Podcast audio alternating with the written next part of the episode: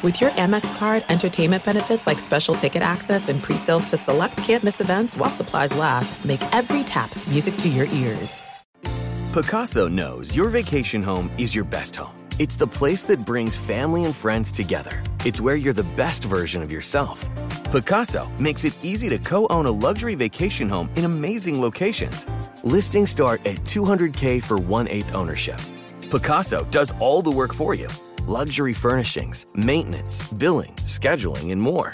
And you can resell on Pacaso's marketplace anytime, historically for a 10% gain. Visit Picasso to see thousands of listings. That's PACASO dot com. Getting ready to take on spring? Make your first move with the reliable performance and power of STIHL battery tools. From hedge trimmers and mowers to string trimmers and more, Right now, you can save $50 on select battery tool sets. Real STIHL. Offer valid on select AK system sets through June 16, 2024. See participating retailer for details. Sexton trying to get loose. He'll fire. Hey! Knocks it down. Burrow slammed it home. Garland upstairs. Oh! Sexton inside. Oh! A thunderous dunk. And Allen blocked the shot at the rim. Welcome to the Chase Chasetown Podcast, part of the Cavs Media family. I'm your host, Justin Rowan. Training camp is just three weeks away. This offseason couldn't be going by any quicker, and nothing says September NBA podcast content quite like a mailbag episode. I want to give a big thanks to everyone that submitted questions for today's podcast, and joining me today to answer those questions is my co host, Carter Rodriguez. Carter, how's it going, buddy? It's going well. Just got done with a little vacation up to the Northeast. Celebrated a friend's uh, wedding in Maine. Spent a little time in Boston. Spent a little time in Portland, Maine. So spent a little time in York, Maine.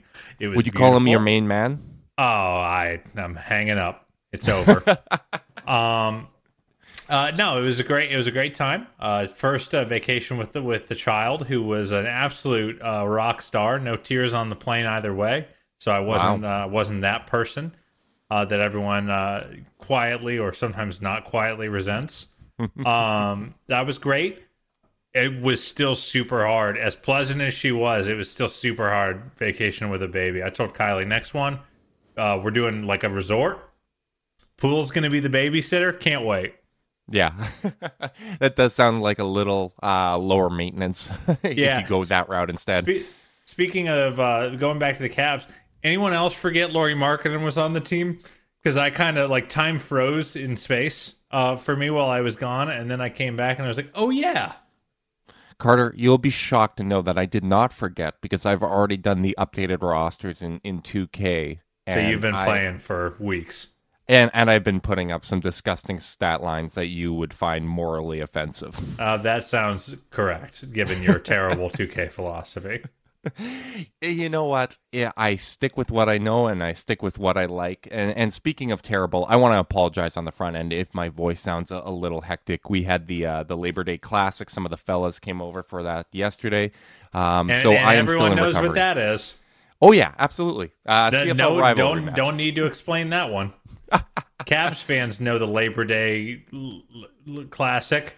Oh yeah, they know the uh, the Bomber Rider Labor Day Classic every single year. It bas- basically think of them as our Pittsburgh. We had won one game in the last 17 years on Labor Day in Saskatchewan, and we finally won another one. So that was a lot of fun. We we beat the undefeated team. Now we are first place in the West. I'm really proud of you, and I heard you had a Paxton Lynch sighting. We did have a legend. Paxton Lynch, third string quarterback for the Saskatchewan Roughriders. Well, if you don't go to a CFL game to see superstars, what do you what do you go for? exactly. It's always funny to see guys trickle in from the NFL and then fail. Uh, it's always interesting to see when that happens. But we should probably get to some of these questions. And I'm going to start off with one that I, I think we're going to have the exact same answer to. But our buddy Joe asked if we could improve one aspect of Sexton, Garland, and Okoro's games, what would it be? If I recall correctly, I, I only skimmed the Discord for these because uh, you did all the work, which I appreciate.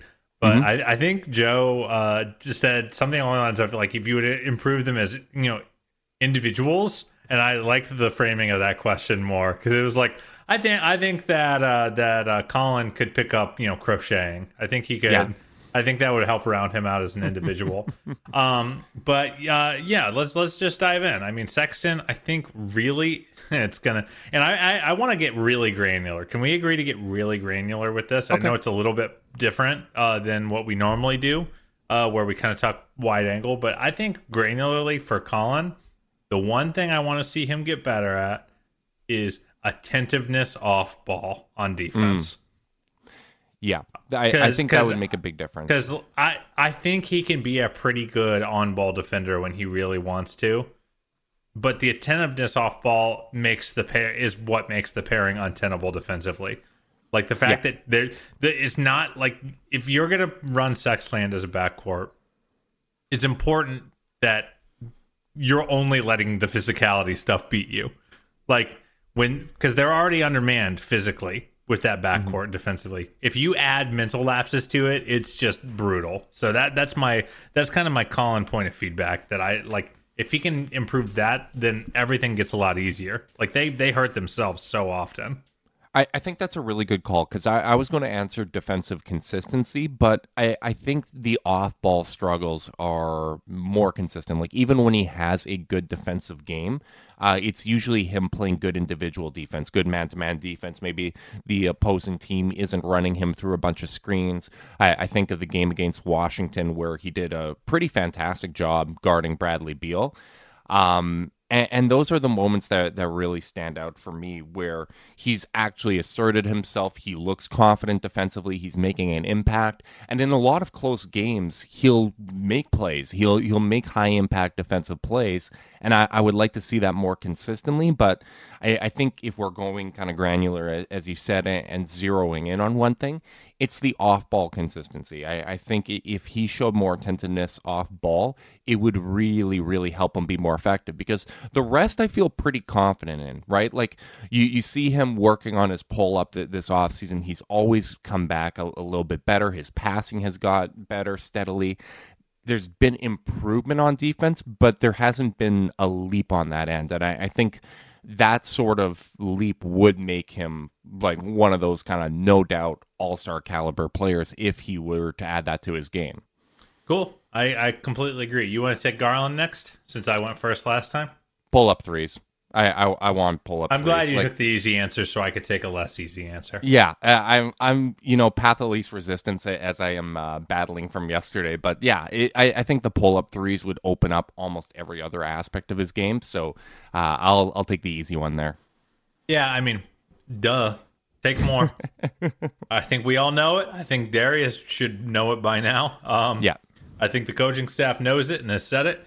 Uh, the three point pull up volume is the the primary differentiator between him being a pretty damn good point guard and an elite point guard. I really mm-hmm. do believe that.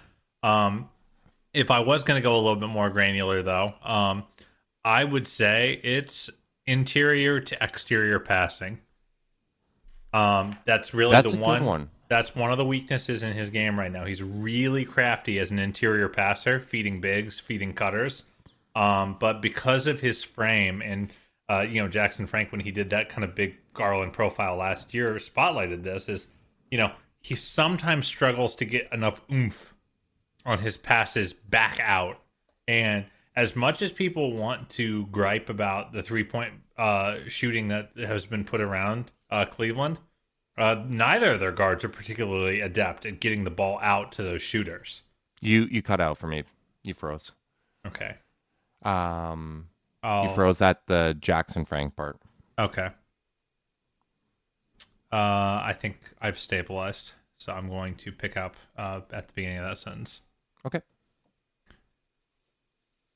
In Jackson Frank's uh, profile on Garland last year, he spotlighted this. He he kind of mentioned that you know Darius is a very good interior passer, but when he tries to get the ball out, uh, he he kind of struggles to put enough oomph on it. You know, the mm-hmm. the the the interior passing is good, and his frame kind of limits how much zip he can put on those on those passes back out to the perimeter. And as much as people dog the shooting that have been put around the team and uh, have kind of uh, criticized the roster construction, I think one of the biggest problems is neither of their guards are that good at kicking it out to shooters. Mm-hmm. So I, I would uh, say Sexton does a better job than Garland in in that one area of passing. Like it, he at least kind of recognizes those drive and kick opportunities, and that's one thing that I, I really think adding Lauri Markkanen will help with is you now have a guy that's going to find those passing lanes. He's he's going to move around on the perimeter. He's very active, And- and, and by those the way- opportunities are going to be there for those guys to kick it out to him. and by the way, can get the get a shot off with a little more or a little less airspace. So if Yeah. Darius does struggle to get it out there with enough zip, you know that's the thing is sometimes he'll make the right pass and get it to the guy, but it's not perfectly on target, or it is doesn't have enough zip on it, so the defender's able to close out.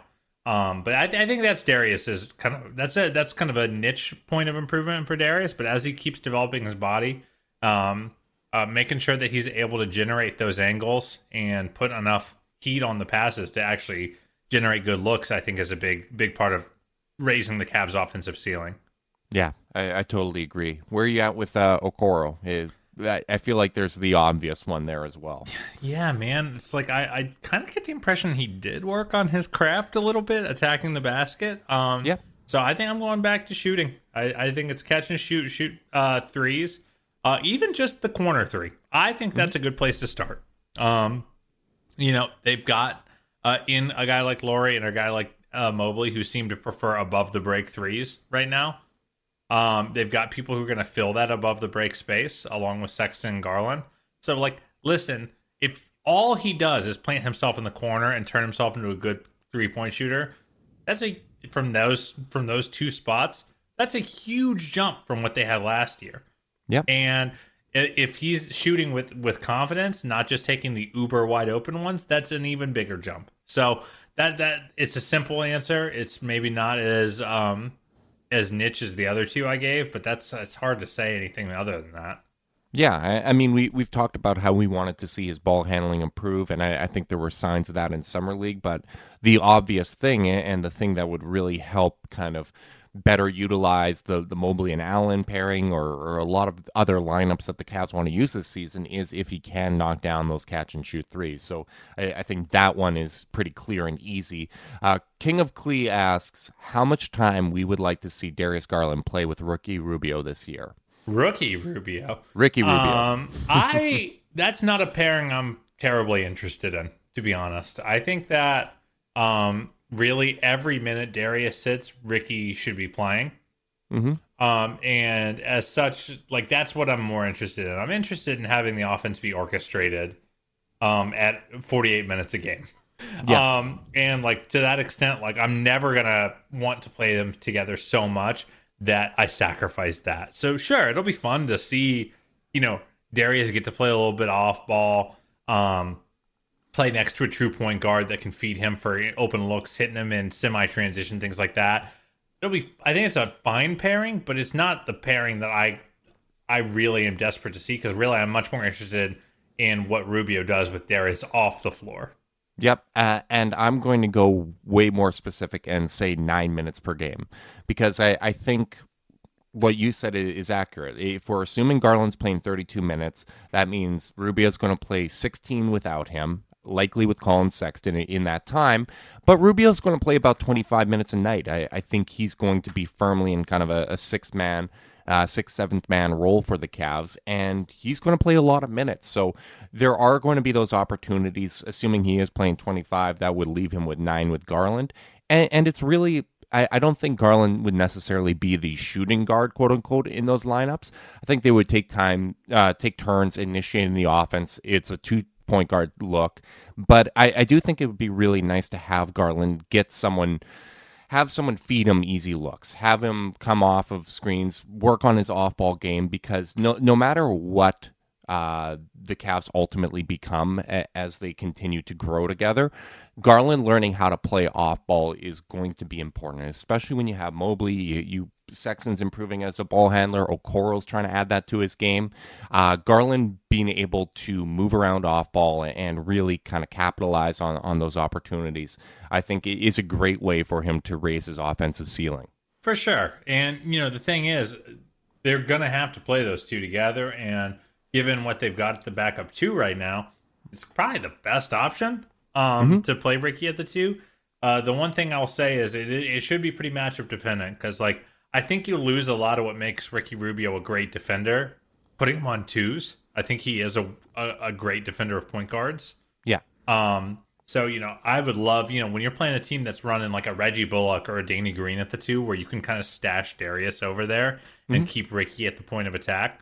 I think that's really where that pairing's gonna thrive on that end of the floor. Yeah, and, and he Uh, guarded twos a, a fair amount actually last season. I think thirty five percent. Yeah, I just don't like it as much, frankly. Like, I, uh, oh no, I'm, I'm talking about Garland. Yeah, yeah, yeah. Garland. Because you know they'll they'll put kind of the. I, I think the Okoro guard best player uh, uh, standard operating procedure put Darius and Collin kind of all over the place on the court uh, Yep. last year. Um, but yeah, so that's kind of where I'm at. I, I think it's a fine pairing. Uh, it's not a pairing I'm like, oh, can't wait for that because I do think that the value Ricky adds is is on the other margins of the floor. But it's it. I'm certainly you know interested to see how it works. Yeah, I, I am as well, and uh, I I really do think Ru- Rubio is going to bring a lot to this team. And Corey asks, will Rubio be our most impactful offseason addition for this upcoming season over Mobley and Markkanen? Um, certainly over Mobley. I don't think over Markkanen. Um, because here's the thing: Rubio is a great organizer of the offense, but it's not like he is without flaws. I mean, there's a reason he's a backup.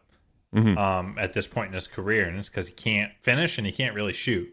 Um, uh, obviously the shooting's come and gone at, at points, but um, there are things he limits you uh, with offensively. Whereas Lauri, on offense, should be a straight up floor raiser, like Yeah. a guy who just generates open, you know, generates a high volume of three point attempts, um, has a significant amount of gravity that allows guys like Isaac uh, or Collin to cut through and get get easy buckets. Uh, makes makes uh, Jarrett and Evan have an easier time as a lob threat. Um, I just think across the board, he's just the kind of guy who uh, is a little more than the sum of his parts on offense. Um, at least from a from a role perspective. Whereas Rubio sometimes is a weird mix of more than you'd expect and less than you'd expect, you know? Right. Um, where, you know, if Rubio's off ball, he's probably not helping your offense that much. And uh Lauri kind of should be helpful offensively pretty much every time he's on the floor, unless the Cavs have made a pretty big mistake in trading for him. like I think that's kind of like it's kind of a, a pretty clear duality. If he's not helpful just by being out there, then rut But uh, I don't expect that to be the case. I appreciate you answering Corey's actual question because I said off season instead of offensive edition. Um, so it, Oh, I read the, I, I read the I read the the the the our rundown. So yeah, everyone's going to be really confused when I answer that. I, and I was like, maybe I should let him sit with it, where he answered the question properly, but he didn't answer my question, so you would just look foolish. But you know what? I'll own up to it. That's I, I fine. do think I think Ricky. I, if if to answer your actual question that you asked me, I think Yeah. Ricky might be more impactful just because of how bad the backup one and two minutes were last year. Yeah, and the funny thing is, there seems to be there's this narrative around Rubio that he's going to miss a ton of time, that that he's always kind of been injury prone, and that was certainly true earlier in his career. But you look at the past like seven years, and he basically never misses more than like five or six games. He, he's active for almost every single game, and if he's that level of reliable, that's a massive addition. Like that that is going to be really really impactful for the Cavs just because of how dramatic that drop off was and how much easier he's going to make things for Sexton, how much he's going to help the second unit, uh, which was one of the areas where the Cavs really gave up a lot of ground last year. Uh, it'll be interesting to see what those on off splits look like, especially with for someone like Sexton, who has really kind of struggled in that area historically, but now has a more solid foundation when you talk about Rubio running that backup point guard position. But I will say Markkanen will be the most impactful offensive addition uh, for this upcoming season because you look at what a difference Kevin Love made last year in the very brief stint that he was playing, and he wasn't even playing well but it, it made such a big difference. And Markkanen at this point uh, of his career and their careers is the better offensive player and should really help unlock a lot of things. So from a purely offensive perspective, uh, I, I think Lauri Markkanen's the answer. Now, our guy Hiram asks, Do we think Lamar Stevens is going to take over Larry's role, and how effective do we think he will be? This is one of those ones where my first instinct was to say, no, he will not do that. Um, mm-hmm. And he's not going to play. Uh, so, you know, uh, cool your jets. And then I kind of thought about it more. And then I thought about the way we talked about it, how, you know, maybe Cedi and Dylan Windler are kind of disappointing at the three this year, not not delivering what you what you'd hope for. And then you go, Hmm. Well, Larry did get press ganged into playing some three last year. Lamar is actually a much more natural three on defense than Larry ever was. Yeah. Uh, and then you go, I can see a path for this, uh, especially with the additions of Lauri, uh, where you have an elite shooter at the four and Mobley, who is a budding shooter who might be playing some backup five minutes. And all of a sudden you go, hmm, I think I see a roadmap to Lamar Stevens getting a lot of minutes at the three. Now, I don't see a roadmap to him getting very many minutes at the four. I just think yeah. it's too, uh, barring a Kevin Love buyout, um, it just seems like there's not enough room right now. But I, I see a way. It's not impossible to see a roadmap for Larry and uh, for Lamar in the rotation replacing Larry, though it's not a guarantee by any means. What do you think about that answer? That was a thoughtful answer. I hadn't thought about that. I, I think there's maybe a path to him replacing those minutes at the three. Um, you've kind of opened my eyes to that. But what I would say is Evan Mobley is the one that's really replacing Larry's that's role from last year. Uh, I feel like Mobley is the Nance replacement, while Lauri is basically replacing Love, which is awkward, of course, because he, he's still here.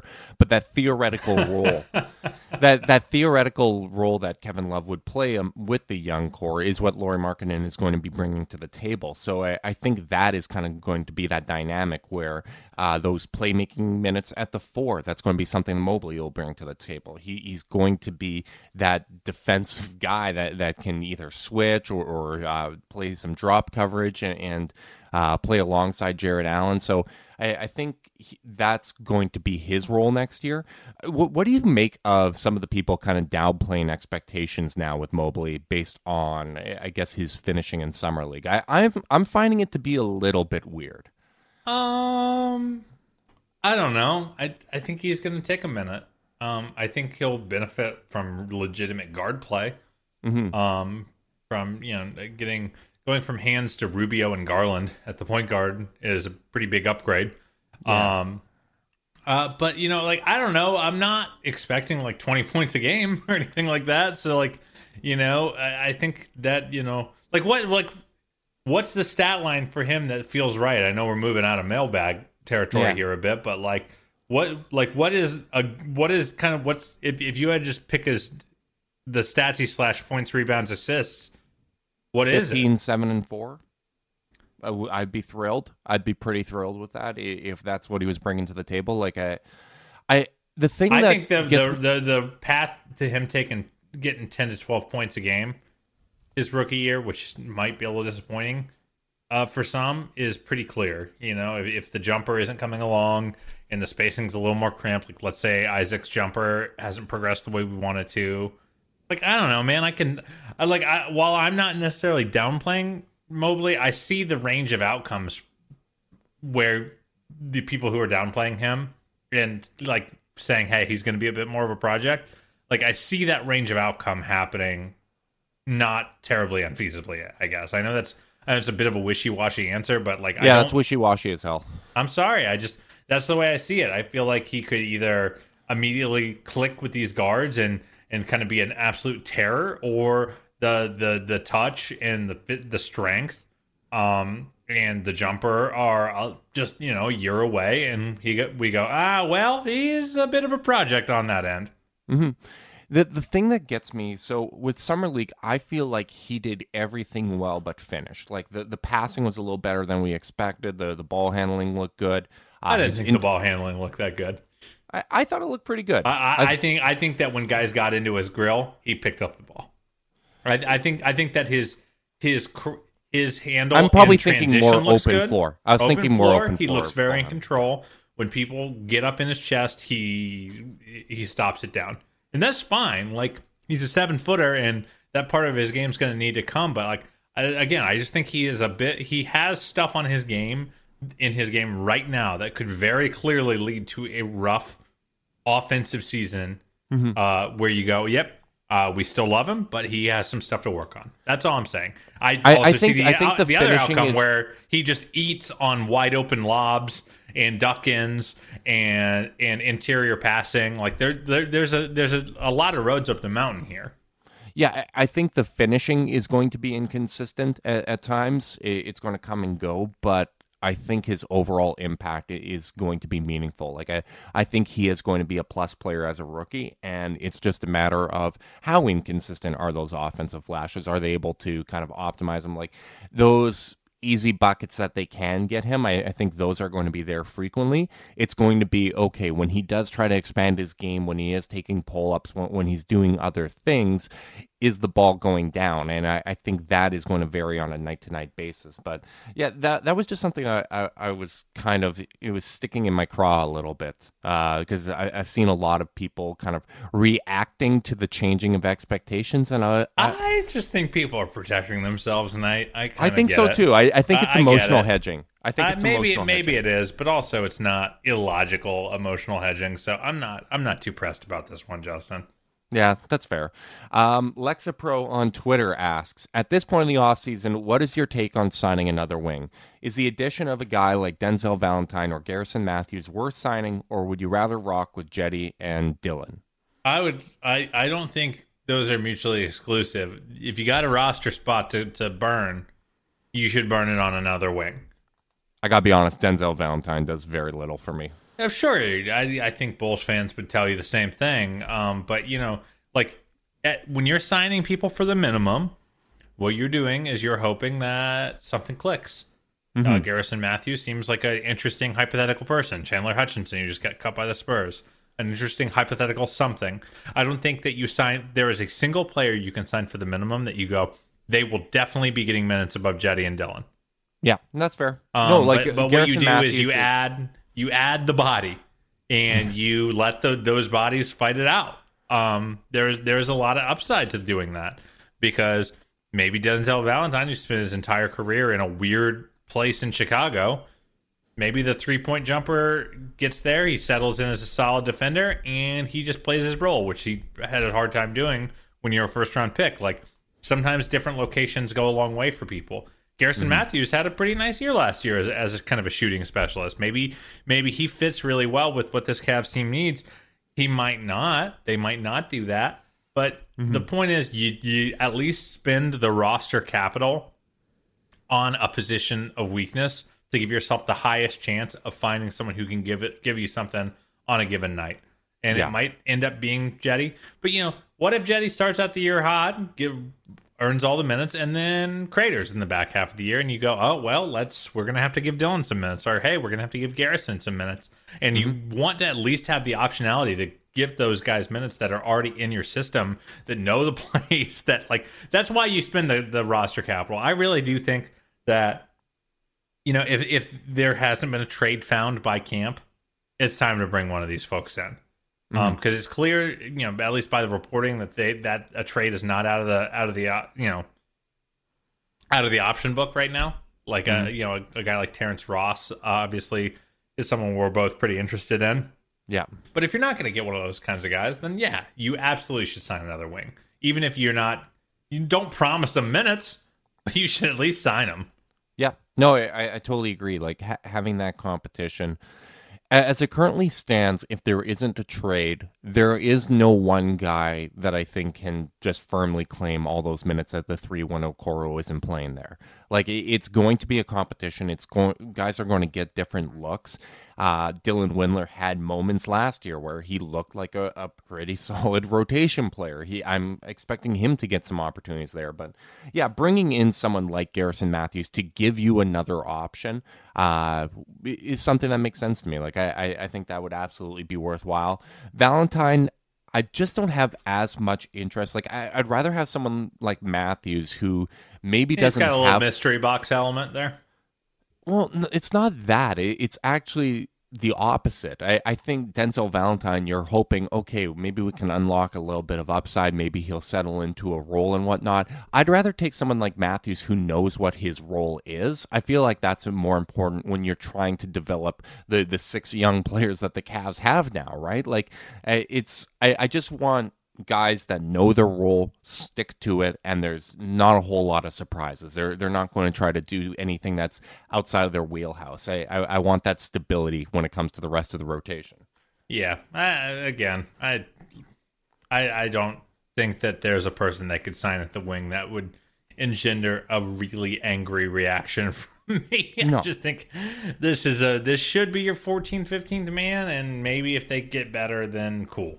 Like speaking of which, speaking yeah. of which, Tacko Fall. Oh gosh, yeah. I mean, guys, it's just a, it's just a camp invite. breathe, breathe, everybody. And it's, it, it's a non-guaranteed was, deal. It's fine.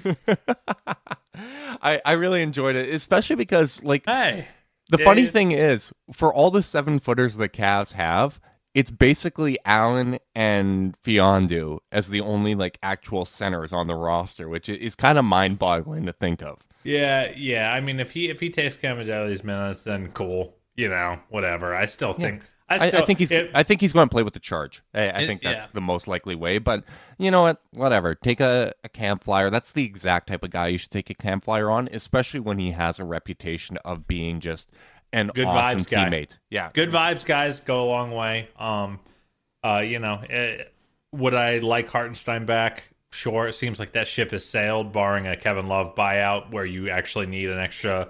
Because like, if they buy out Kevin Love, they're short a, a big, in my opinion, yeah. that that they really can count on that can play some five minutes. That that um, can absorb like th- thirteen minutes a game. Yeah, I mean, like Dean Wade can kind of do it if you if you shift Mobley up. Lamar can do it if you shift Mobley up, but like you would like one more five, I think. Mm-hmm. But in the interim, you know, I, I, I, I'm hard. I'm having a hard time talking about Tacko Fall, to be honest.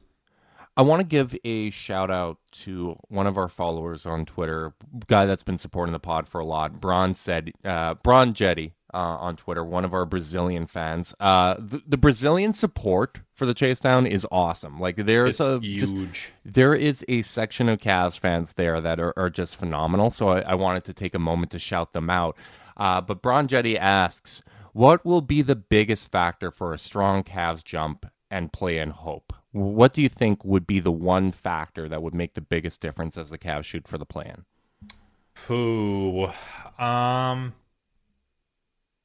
I think it is the Mobley Allen pairing working right away. I think that if it is a struggle with those two to um, for the Cavs to win in the minutes they're playing together early on, mm-hmm um, then they're going to have a hard time winning enough games to get to the play in. I think if those two go, if if if it makes sense right away, and those two are wiping out teams on defense and assaulting the rim in transition and on lobs and uh, with you know beautiful interior passing on offense, then okay, yeah, that makes sense to me. I mean, I think that because if it doesn't work, then uh oh, because those guys are going to have to play a lot of minutes together right now mm-hmm. as it currently stands. So that that's where I go. Where do you go? I'm going to uh, bring out reckless Justin here, Carter. Oh it, it's coming.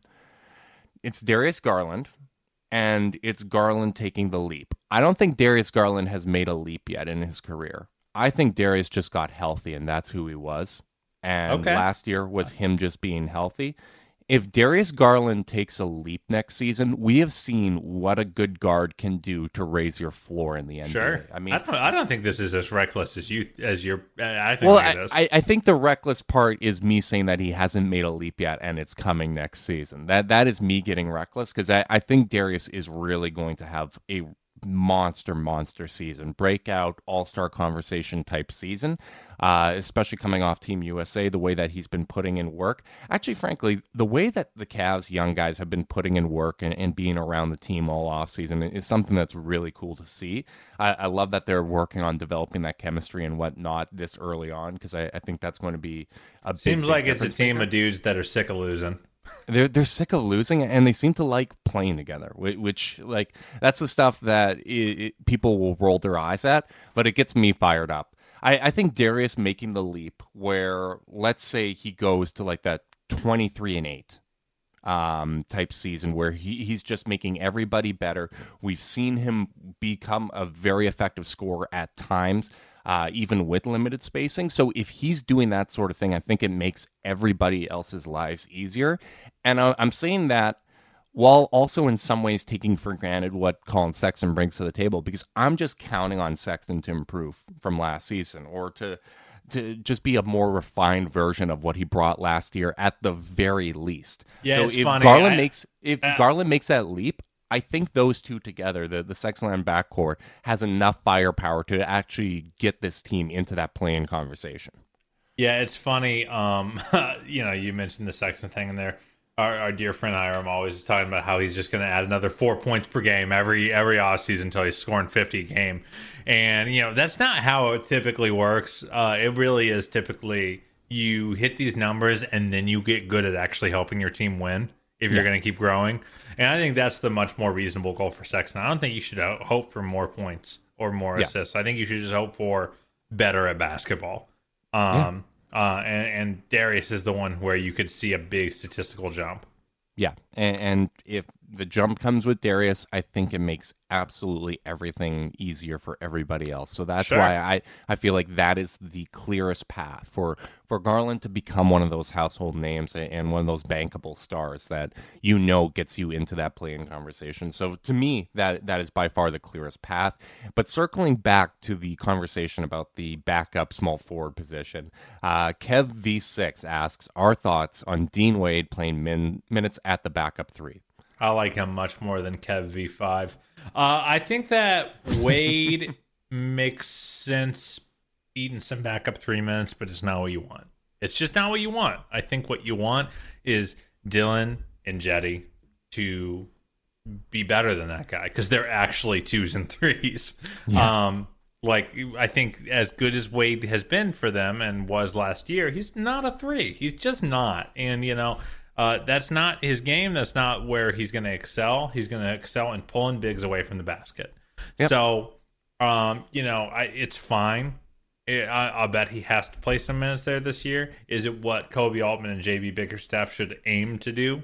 No, it shouldn't Yeah. be. And honestly, even Lamar makes more sense to me in that context because Lamar is at least physically built more like a three. Like Lamar was clearly kind of a college three, and then in the NBA, it was like, well, you got to shoot in the NBA to be a three, so you are a four now.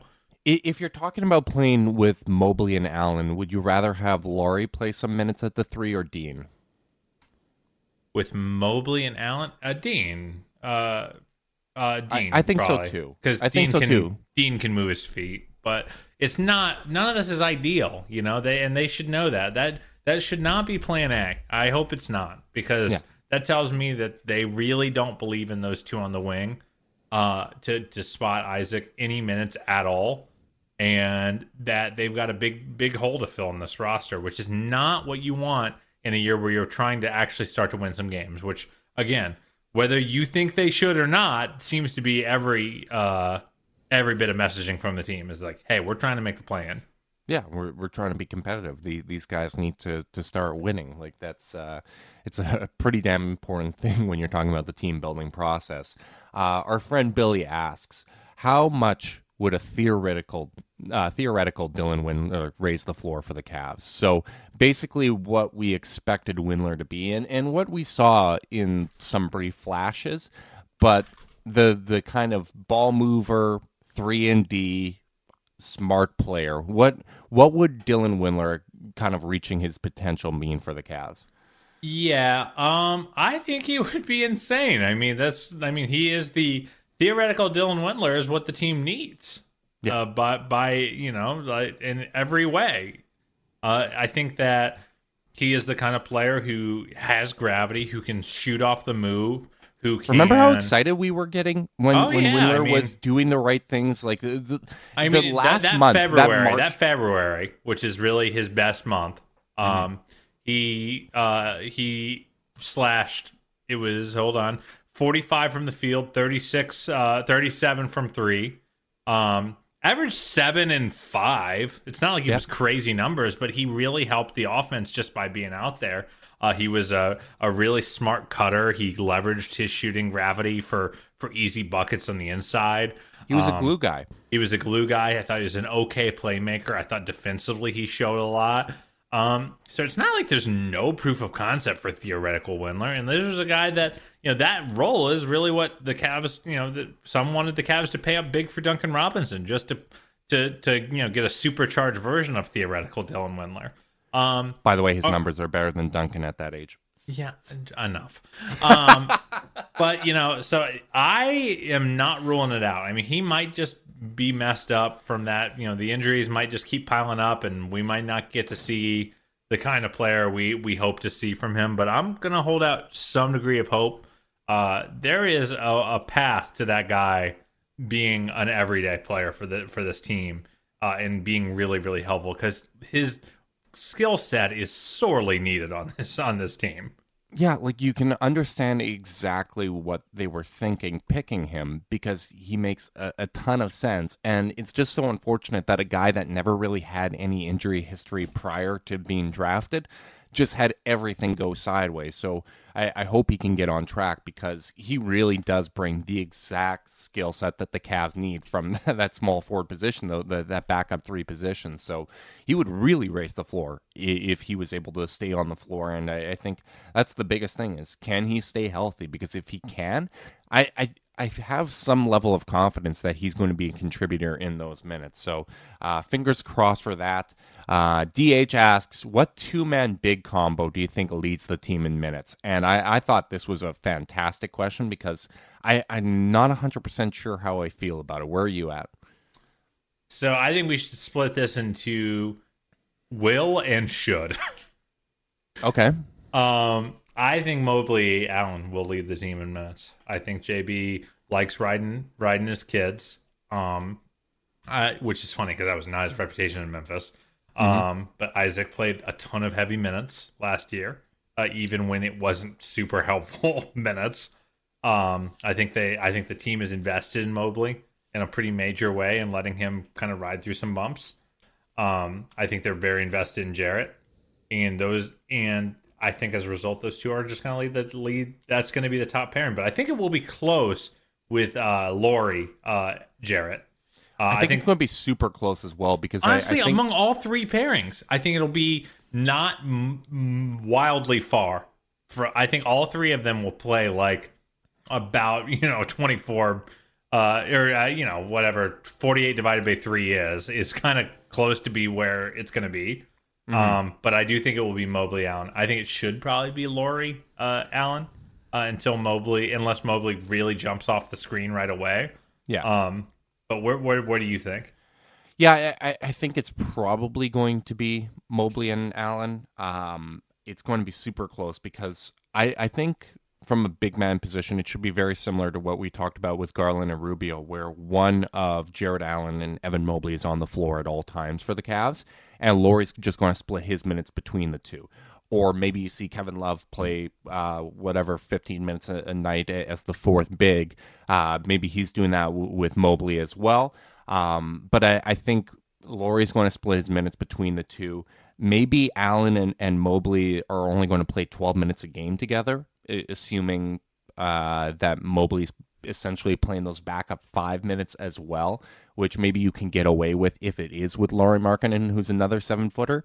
Uh, that can maybe take a little bit of the bruising inside uh, for him, even though that's not, not a lot of necessarily evidence to game. support that I, I, I understand that, but uh, that's why I'm saying it would happen with the second unit because really, how many second units have a guy that's going to do that? It's like maybe Philly with Andre Drummond, Yeah. and No, you, I- and and at that point, you just have to deny him the offensive rebounds, and you should be okay.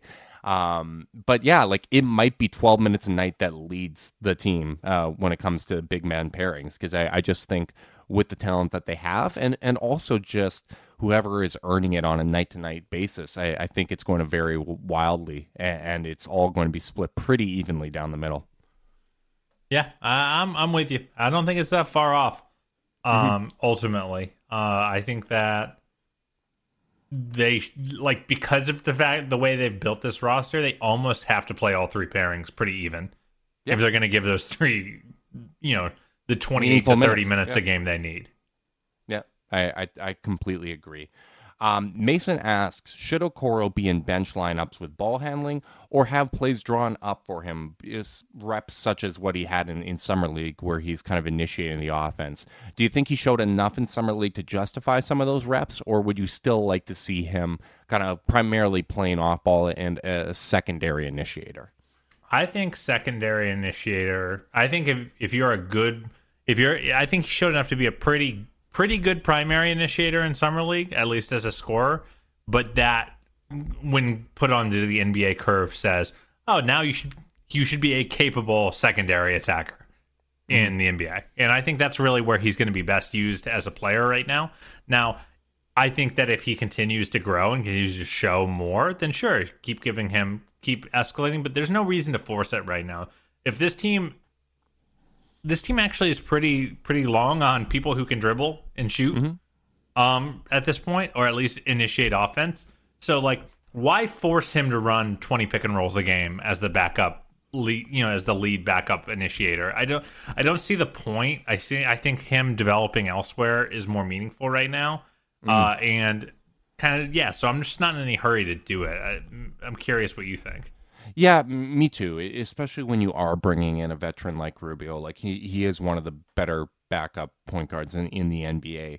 Uh, I, I, think you want to utilize that, and, and, as important as those reps are for his development, I don't I don't see anything wrong with the ball swinging around, and then maybe Okoro runs a side pick and roll, or, or sure. he does kind of those secondary actions where maybe he he can show it a little bit, but yeah, you literally sign Rubio to not make Okoro have to bring the ball up. Right, as as well as Sexton, right? Like same, yeah, yeah. It's uh, you, you're simplifying things for them, and you have to find that balance and, and, that's going to be one of the biggest storylines next season finding that balance of developmental reps while still trying to win the game and, and a lot of the time like if you are having a Okoro bring the ball up you're going to have growing pains you're going to have a lot of mistakes and when your margin for error is thin next season, which it's going to be in a very competitive Eastern Conference, you have to be really smart when you are giving those developmental reps and when you're looking to build out other things. Now, maybe if it is a lost cause game where just they didn't have it that night and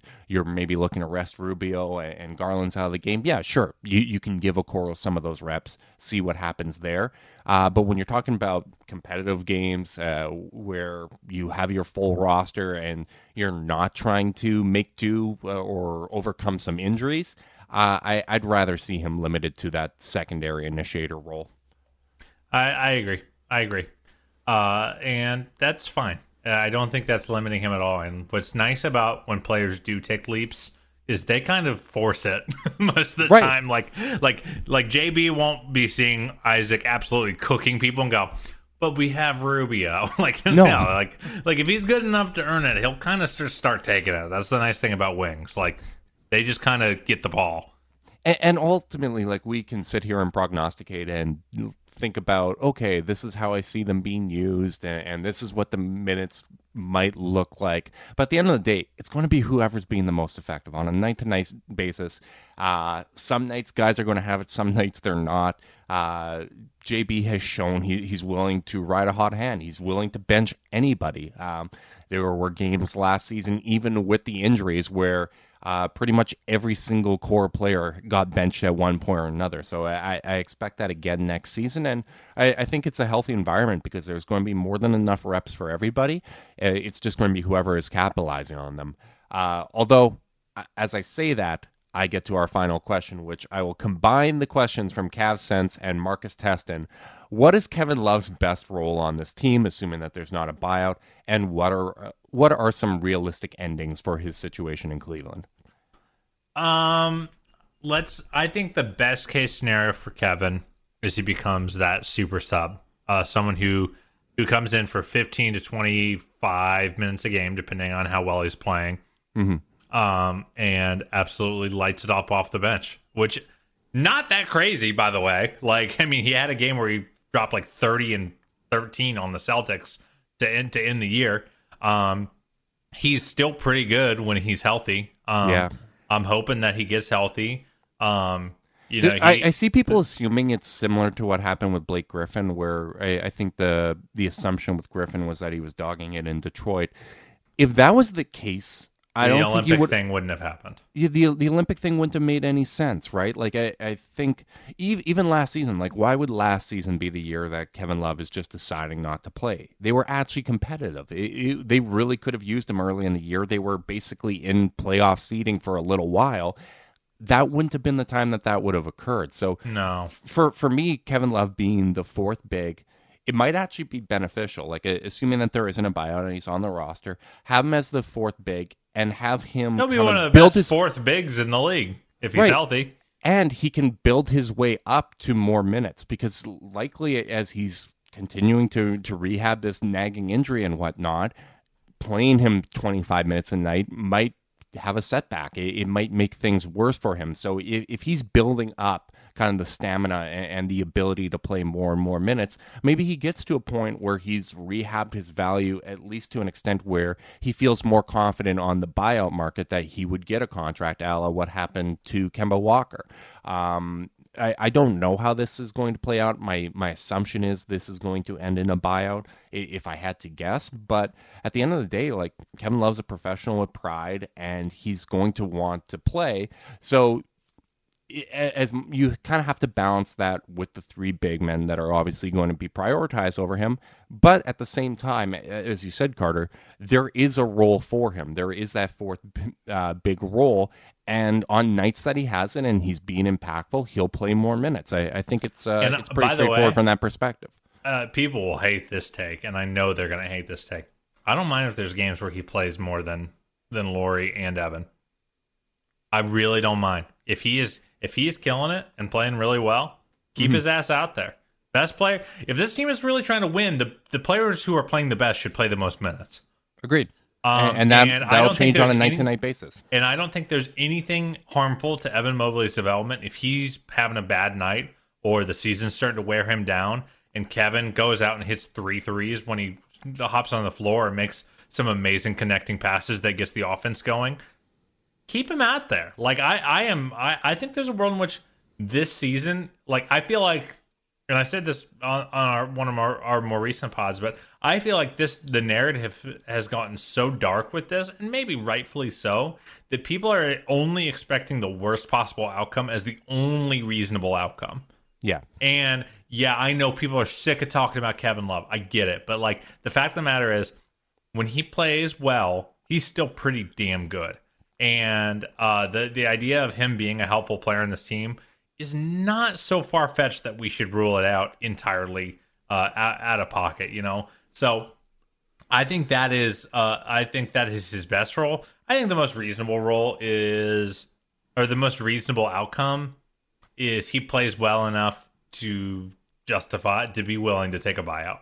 Mhm. Um, you know, I think that is that is probably the most likely outcome is that he gets some minutes, he shows he shows a bit, he does some there's there's some you know some some discussions with his agent where the agent goes, hey, I think we can at least get you your money back Yeah. uh, that you give up in the buyout, and the team decides whether that's worth it for them. I my guess is they will. Um, uh, but you know, as it currently stands, if if reports are to be believed, and he is not interested in, in take giving any money back, then they're gonna have to play him. And and and I hope that he comes in with a good attitude because that's the best way for him. Like the incentives are have not always been aligned between Kevin Love and the organization. Hmm. In this instance, I think they are one to one. yeah Ke- And- Kevin and- and plays his well, credit, and Kevin credit, gets out. Yeah, to to his credit, like the only issues last season were the Toronto thing that was directed at referees and that interview with Haynes, which like it, wasn't a great look, but I don't think it was a massive issue. Like he, he was a pretty good locker room presence. Now, the one caveat I'll add to your statement that hey, there'll be nights where he plays more than Mobley or Lauri or whatever the case may be. I would say I don't want those guys to get pulled for him just for missing shots. Like I, I don't want them to be looking over their shoulder. I, No. I, I think it should be process based. Like if they're making the right decisions out there, you will live with misses. You will live with them trying to expand their game. You will live with the growing pains. But if they're out there just jacking up terrible shots, not being impactful, uh, missing rotations, not being in the right spots, that sort of thing, clear, let- then you can, pull them. Let's reframe this though. It's not about pulling them because they're playing bad. It's giving him more minutes if he's playing well. Yeah, no, a- a- and I and understand that that is I'm- a hugely hugely different uh, conversation. You know, Mm-hmm. the idea of him being like this, like this looming thing over Evan Mobley's shoulder. That's not really what I'm talking about. What I'm talking about is Kevin comes out because he's gonna get 10 to 15 minutes a night, no matter what, because that's how many minutes are available. yeah. Um. At, at the, at the at that fourth big spot, and if he comes out in the first or second quarter and is and is looking like he's got a pep in his step, hits a couple jump hooks, draws a couple fouls, hits a couple threes, keep him out there. Why not? Yeah. I don't see anything wrong with that. Yeah, I, I was just kind of building off the point just to, to make the point that I feel it's really important that how we allocate those minutes to those three should be process based more than results, especially with someone like Mobley who is going to have nights where the jumper isn't falling and, they're coming up short and, and stuff like that. Like, as long as he's taking the right shots and making the right decisions, I'm okay riding that out. And maybe sometimes that might be at the expense of wins. Uh, other games, it might get us wins. So you, you kind of have to have some some trust in the young guys, and and that's all I was really looking to say there.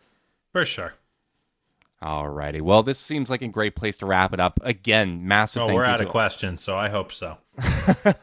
Again, a massive thanks to all our listeners that submitted the questions. Uh, we, we tried to get to all of them. If not, you can add us at Chase Down Podcast, or you can also join our Discord, uh, which, of course, the best way to do that, and the only way to do that, is by leaving a review on whatever podcast medium you find uh, best and sending it to chasedownpod at gmail.com.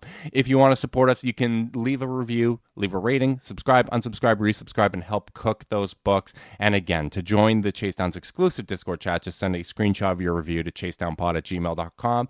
We really appreciate the support. Basketball and Cavs basketball is right around the corner. Cannot wait. Hope you guys are staying safe out there. And until next time, go Cavs.